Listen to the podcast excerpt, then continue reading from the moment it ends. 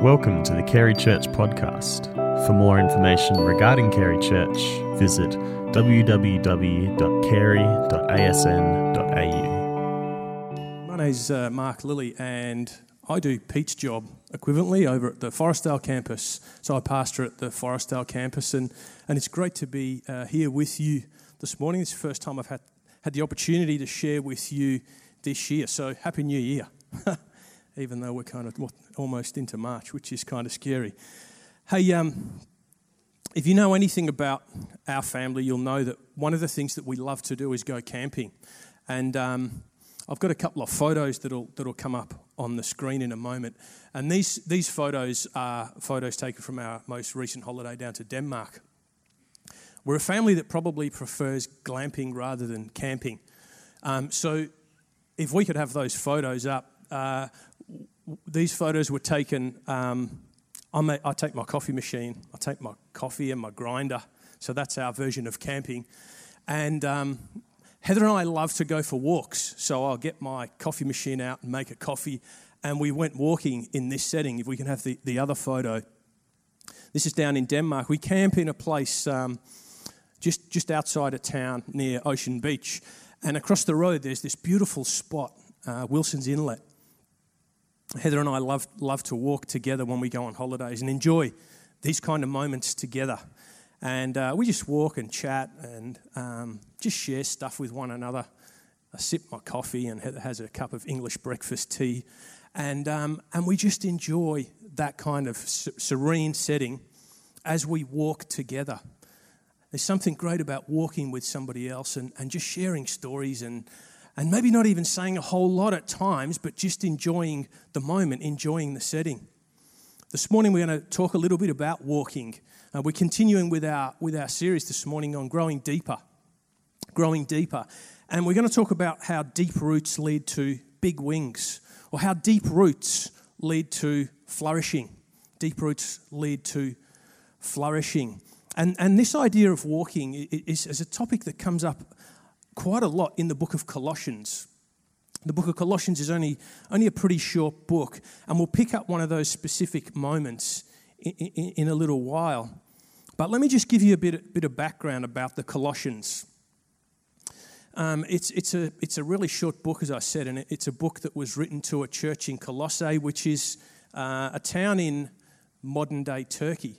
And it's, it's one of the few towns that hasn't actually been excavated. I was reading the other day that apparently an Australian is going to lead an expedition to, um, I don't know what they call it, but to, uh, yeah, an, an archaeology expedition to uncover um, the city of Colossae. So Paul writes this letter to them.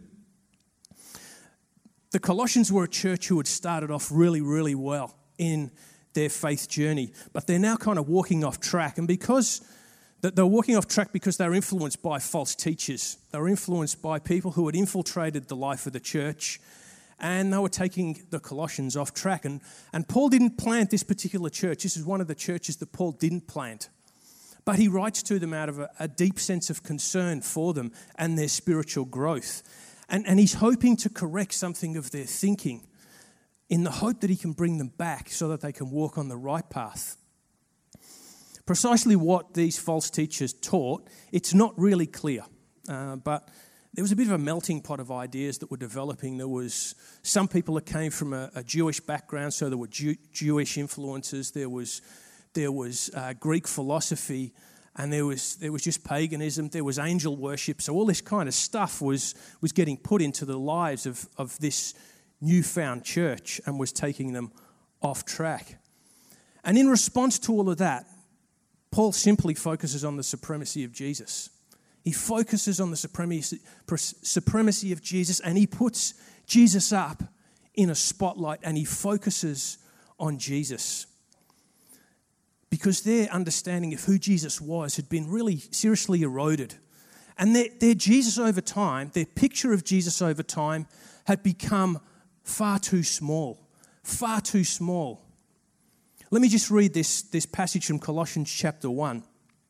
And it just gives you a feel of how Paul focuses in on the significance and the supremacy and the wonder of this person, Jesus, that they had started to follow so well.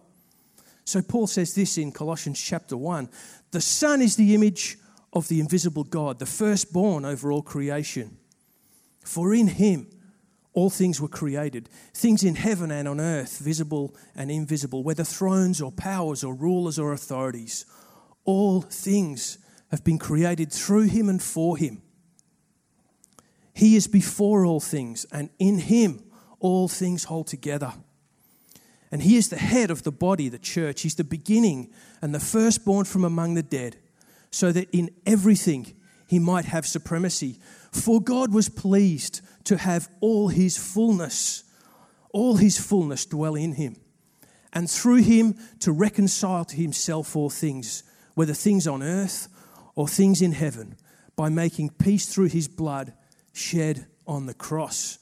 What an incredible picture of Jesus that is. And that's Paul's response to this melting pot scenario. That's Paul's response to these people who would kind of reduce Jesus down to something far smaller and far more insignificant than he really was. Jesus, we're told, was involved in the creation of the universe. We're told that he's the glue that actually continues to hold everything together and he sustains everything in the universe, the stuff we see, the stuff that we don't see. Jesus is the glue that holds all of that together. He's not simply a good place to start the faith journey, Paul says. In fact, he's absolutely central. He is the core of everything, including spiritual growth, including our ability to grow deeper. In fact, Paul says it's impossible to grow deeper without having a, a, the right kind of understanding of who Jesus is. There's absolutely no need to supplement the one who breathed the universe into existence with stuff like Greek philosophy and angel worship and Judaism. There's no place for that. So, just, just by, a bit of a, by way of a bit of background, this is the main text for today, and it's in Colossians chapter 2, verses 6 to 7. And this sits right at the heart of the book Colossians 2 6 to 7. Therefore, as you receive Christ the Lord, so walk in him, rooted and built up in him, and established in the faith, just as you were taught, abounding in thanksgiving. So, Paul has highlighted the supremacy of Jesus. It all starts with Jesus.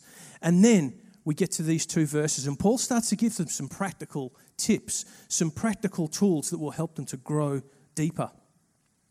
So in verse 6, we read, You received Jesus the Lord. Or some trans- translations say, You received Jesus as Lord. You received him as Lord.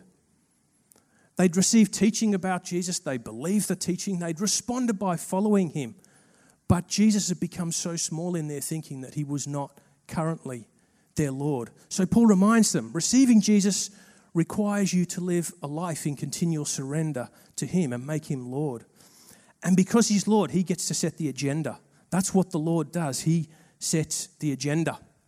So, what does it mean to live under the lordship of Jesus?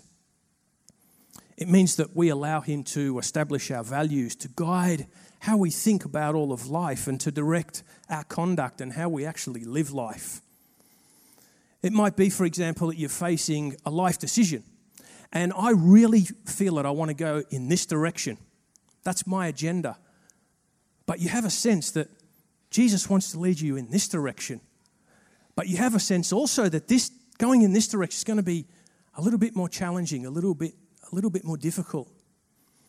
Having Jesus as Lord means allowing Him to set the agenda, allowing Him to inform that choice, and following the path of His choosing and not the path of our choosing. So Paul says to them, Hey, you guys have started off okay. You started off pretty well. But now you need to walk in Him. You need to walk in Him. And this, this word walk, it's one of those words that has an ongoing sense to it.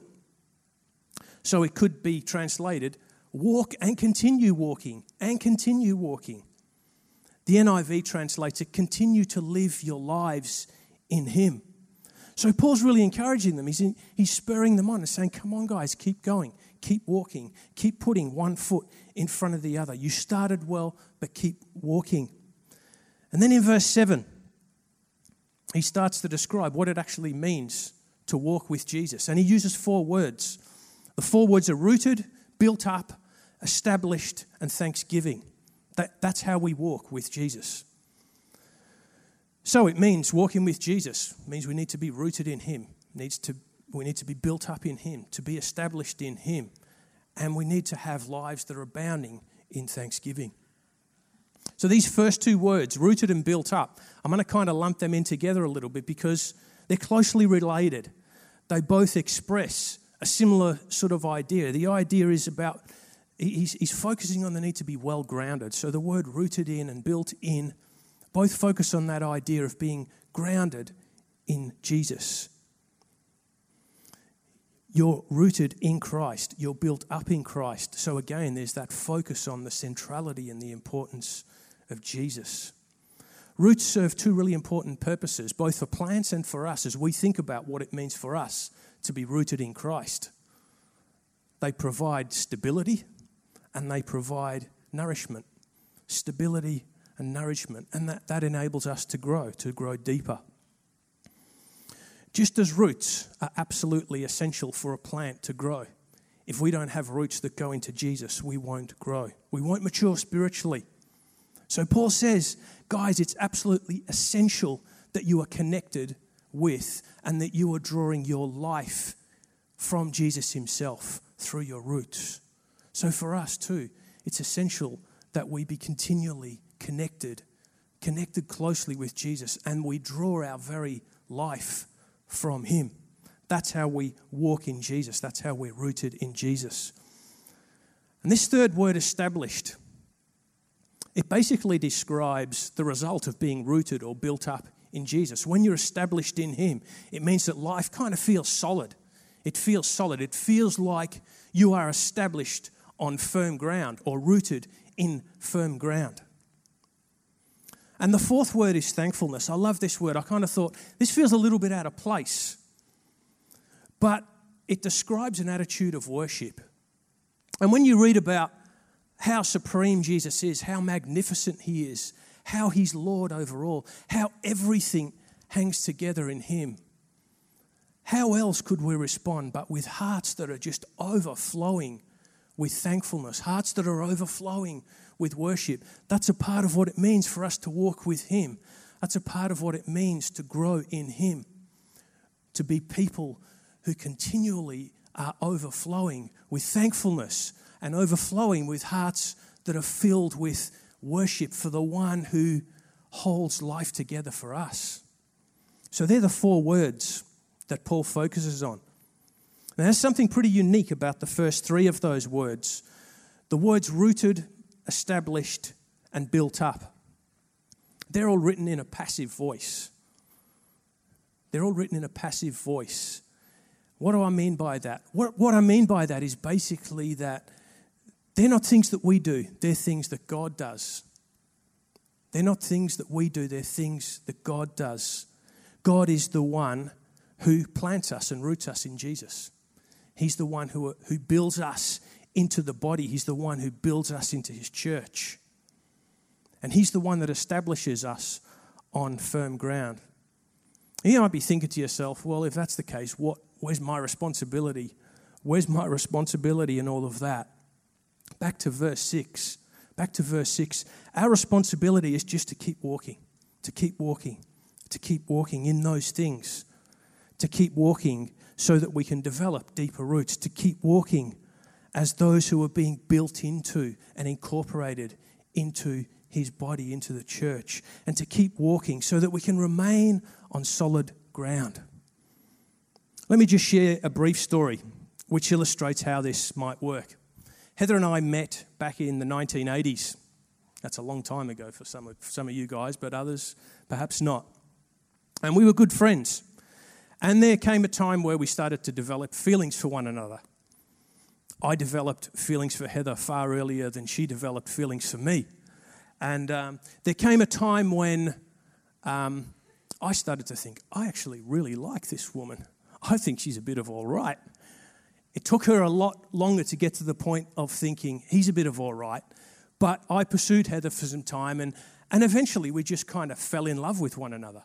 We fell in love with one another. It just kind of happened. The whole thing of attraction and falling in love, it just happened. But this year we're celebrating 27 years of marriage, and we still have a great relationship. We have a great relationship. But we have a great relationship because we continue to pursue one another. I occasionally still buy Heather flowers. Not as frequently as I used to, but I still buy her flowers. We still tell each other every day that I love you. We still hold hands. We still hold hands with one another after 27 years. We still go out for romantic dinners together. And uh, you guys might appreciate this, but Heather, I asked Heather, hey, just have a quick read over this message, babe, and just give me some thoughts. And she added this in for me. She said she, she doesn't usually do this, but she felt that she needed to add this in. She added the fact that we work through, we work through disagreements and difficult situations together. That's been something of Heather's experience, perhaps. Mine too. That's, a, that's part of what it means to be in a relationship with somebody, is that we're working on the relationship. In order for a relationship to grow, we must continue putting something into that relationship. Falling in love, that's actually the really easy part. That's the thing that just happens. That the, that's the thing that just happens. But actually, growing and sustaining a relationship is much harder. That's the thing that we need to continue walking in. The Colossians had done the falling in love part really well. They had fallen in love with Jesus. And that kind of just came naturally for them. But then they kind of stopped. They kind of stopped walking. So Paul encourages them keep going, guys. Continue investing into this relationship. Just before we look at what it means to flourish, let's pull together just a couple of quick thoughts on, on this passage. First, for us to grow in maturity, we need to have a clear picture of Jesus, who he is, and what he's done for us. The key to us growing deeper in Jesus, the key to us growing deeper is Jesus. We can't start with a small picture of Jesus. We can't start with a small picture of Jesus because we won't grow. Our roots have nowhere to go if we have a small picture of Jesus. But when we understand who He really is, when we understand how magnificent and how marvelous Jesus really is, then our roots can go down deep and He's everything that we'll ever possibly need. So have a big picture of Jesus and who He is. Second, keep walking. Starting well doesn't mean that we'll finish well. Starting well doesn't mean that we'll finish well. Jesus actually wants to come close to us and walk with us. He wants to walk with you. He wants to walk with you through different seasons of life. He wants to walk through your summers, autumns, winters, and springs with you. He wants to walk with you through your mountaintop experiences and through your valley experiences. He wants to walk with you through your relationship challenges, through those marriage difficulties that we all have. He wants to walk with you through health challenges. And He wants to walk with you when life's just going incredibly well for you. He wants to walk through each season of life. And walking with Jesus simply means inviting him in. It means recognizing that he's there with us and inviting him in to whatever it is you're experiencing at that point in time. So if you're feeling overwhelmed and anxious about life, invite him into that space and allow him to walk with you. If you're feeling overcome with joy, invite him in and share that with him. Invite him in to your life and share those things with him. One of the trickiest things I think that we, that we face as Christians is walking with Jesus through the good times, because they're the times when we tend to rely on ourselves and our own capacity to achieve. Invite Jesus in and walk with him in that space as well. As we invite Jesus into those kind of moments in life on a regular basis, that helps our roots to go a little bit deeper in Him. It helps us to draw more nourishment. It helps us to grow in stability and strength. And the pressures of life and the environment around us, they don't, they don't have the same kind of impact on us. A key scriptural truth is that when we're rooted in the right place and when we're drawing our nourishment from God, we will flourish. Lots of scriptures highlight this, but I just want us to briefly have a quick look at Jeremiah 17. This describes a really sad contrast between those who fail to put their trust in God and those who do put their trust in God. Verses 5 to 6 paint a picture of a life lived without God. This is what the Lord says Cursed is the one who trusts in man, who draws strength from mere flesh, and whose heart turns away the Lord. That person's like a bush in the wastelands. They will not see prosperity when it comes. They will dwell in a parched place, in the desert, in salt where no one lives. That's what it means to do life without God. Then in verses 7 to 8, they paint an entirely different picture of a vibrant life, of a life that's rooted deeply in God. But blessed is the one who trusts in the Lord, whose confidence is in Him. They will be like a tree planted by the water that sends out roots to the stream. It does not fear when the heat comes. Its leaves are always green. It has no worries in a year of drought. Never fails, it never fails to bear fruit. In a life lived without God, our strength and our sustenance is drawn from what the writer describes as mere flesh. And we come like a bush that's planted in the desert, that's parched, and, and nothing prospers there. But those who are planted by the water, they draw from the stream. And a few verses later, God is described as the spring of life. He's described as a spring of life. And, and so those who draw from the, from the stream are drawing life from God Himself. Water draws, drawn from the stream is drawn from the life source of God Himself. Unfortunately, we're not guaranteed a trouble free existence. Even when we trust in God and we're drawing from the stream, we're, gar- we're guaranteed to flourish. That is one thing that this does promise. We're guaranteed to flourish. But flourishing doesn't mean that we won't experience any difficulty or challenge. In fact, Jeremiah sort of portrays this picture that difficulty and challenges are inevitable. They're an inevitable part of life. He doesn't say if, but when the heat comes, and he speaks about when the drought will come. But he also reframes those things. He says, You don't need to be fearful. You don't need to be fearful when those things come. You don't need to be worried or anxious when those things come. When we draw water from the stream that runs with God's own life, His life giving water, Jeremiah says that your leaves will remain green. That your leaves will remain green. And we can continue bearing fruit, fruit and we can flourish because we're filled with life that comes from Him. The key to flourishing is to have deep roots in the right place. In our backyard, we used to have four trees. They were called lily pillies. And um, these lily pillies were growing over the neighbour's fence, they were growing um, all over our patio. And I decided one day to, to take these things down because they were absolute monsters. They were at least 10 metres high. And so a mate came over and um, I went out and bought myself a little Stihl chainsaw, and we decided to cut these trees down because we had a waste collection coming. And so I love this little chainsaw. So instead of just pruning these things back, I cut them right back to the ground. There was nothing left. There was not even there was not one leaf. There was not one twig remaining on on any of those four trees. The only thing that was left was the roots. The only thing left was the roots. The thing with those trees is that they were mature trees, they were well established trees, they were well grounded. They were well grounded and they, were, they continued to draw water, they continued to draw nourishment from the ground. And so after a while, they started to shoot new life. They started to grow. And there was new twigs, new um, branches, and new leaves started to grow on each of these four trees. And these trees are now flourishing, but they're about this high and not 10 meters high. You know, when our roots go down deeply into Jesus, when our roots go down deeply and we draw from the stream of life, we can flourish no matter what. Even if life prunes us right back to the ground, even when life is so brutal that you feel like the only thing you have left is a root system there's a promise here that says you can still flourish in the midst of that. You can still bear fruit. Your leaves can remain green.